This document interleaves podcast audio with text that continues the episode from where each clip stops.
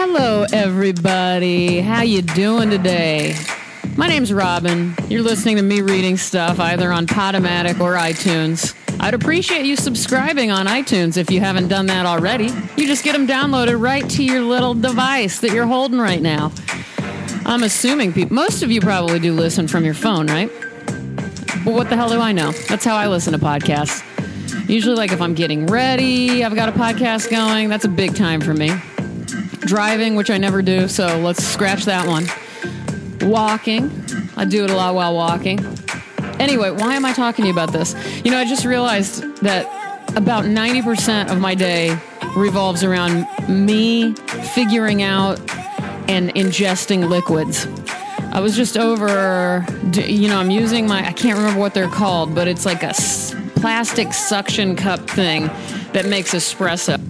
Well, my microphone just totally stopped working, so the word espresso got cut off. Sorry about that.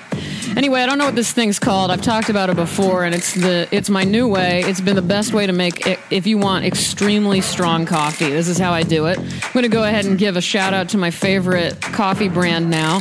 It's Bustelo Espresso Ground. You get it in these tins. They're like classic coffee tins. It makes you feel like you're five years old looking at your parents' coffee again. Uh, I order tons of them online. So usually, if you're visiting my kitchen, which sorry, most of you will not be, uh, you'll see like a kind of tiled tiled wall of them behind where I keep all my coffee stuff. I keep about eight of them around at any given time. Um, and then while I'm brewing my second round of this, which by the way, I've been going through half a tin of them a day. Uh, I'm also brewing double strength um, Lipton cold brew iced tea. You're supposed to put, I think, one or I guess two tea bags in a typical pitcher. I put four in, and that's way better. And anyway, I love that with lemon, just to be specific. My friend asked me what fruit I loved the most when I was talking about how much I love fruit and vegetables, and I said grapes, which I know is a boring answer, but I do love grapes. On my 16th birthday, my mom, I'll never forget, my mom kept asking, What do you want? For your 16th birthday. And I said, as long as you've got a whole bunch of grapes around, I'm good to go. And I wanted green grapes. I like them both, but green, you're more, you're more likely to get a nice, crisp, sweet grape if you go green. I find purples can be a little sketchy. I don't know if you guys agree. I also love apples, but uh, back to the lemons in my tea. I got to tell you, lemons are probably my favorite fruit. So scratch the grapes and apples. We're going with lemons because I get the most use out of them. God, I got worked up about that. Lemons, okay? Lemons. I'll eat them straight up too. Put a little salt on them. Eat it. Eat it like an orange. Oh my God, Meyer lemons? Don't even get me started. You guys know what those are? I used to have a Meyer lemon tree in my backyard, and that was the only thing I miss about that goddamn hellhole.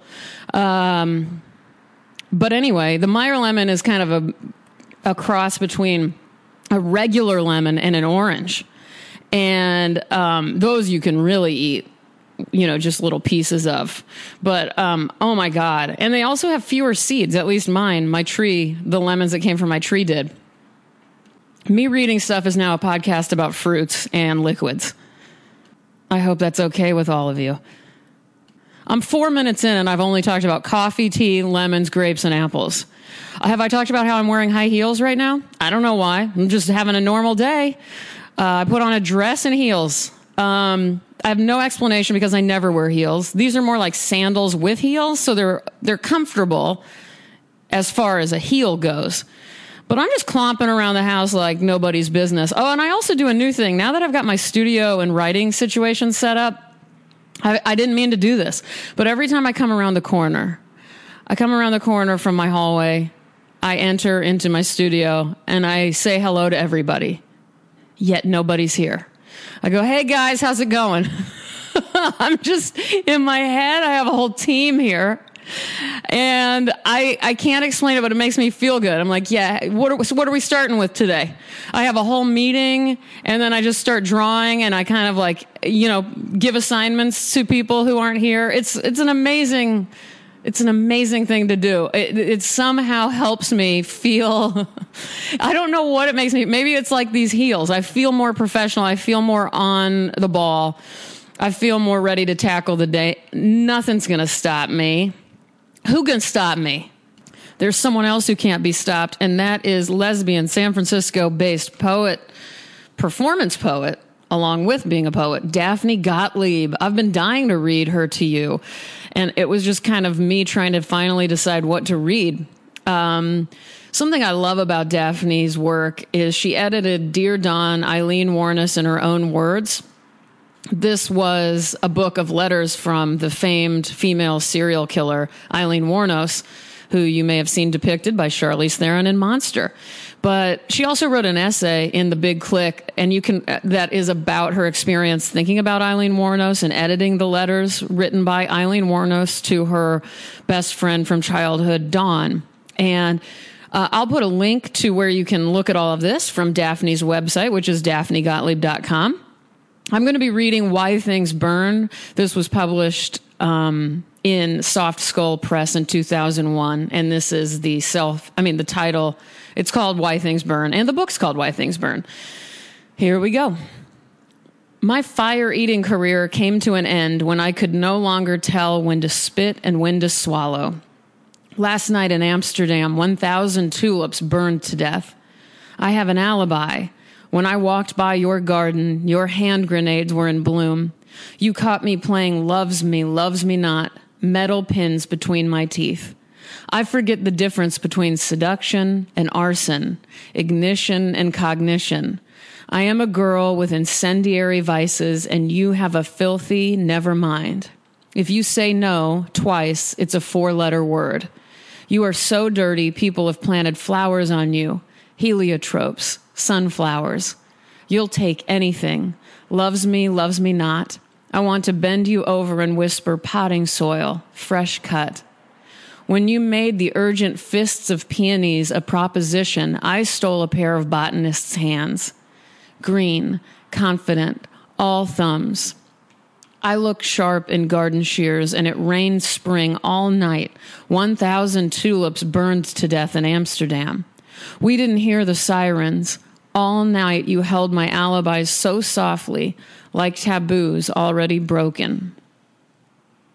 Who gonna stop me? That's it for today, you guys. I hope you're doing well. I hope you love Daphne Gottlieb as much as I do. Show her some love by buying anything of hers. She's got a list of the so many books that she's written on her website. By the way, I think I'm turning this monastic May into the summer of solitude. So look out for that. That means look out for nothing. That means look out for me taking care of myself, continuing to do the same, and continuing to be quiet. You know, I will be back on Instagram and social media in general eventually, but I honestly I don't miss anything about it. So I'm wondering why I'm even going to go back. For one, I'm getting less and less um, listeners to the podcast. Maybe I just am increasingly shitty at this, or maybe it is because I'm not talking about it on Twitter and Instagram. So I can't really tell. But I don't know that I care because the point is, this is easier on me and my heart and my brain to just exist as I have been throughout May. Um, again, being very quiet and very um, thoughtful and very careful about the way I live my life and the way I get entangled and try. I've been I've been detangling. That's what I've been doing, and it feels really good. So Anyway, if you want to go ahead and follow me on Instagram and Twitter, it's R O B Y N underscore O N E I L. But you might not see much activity. I hope you guys are doing well. I'm always wishing you the best. I'm here to tell you I believe in you and I love you and have a great start to your week. Goodbye.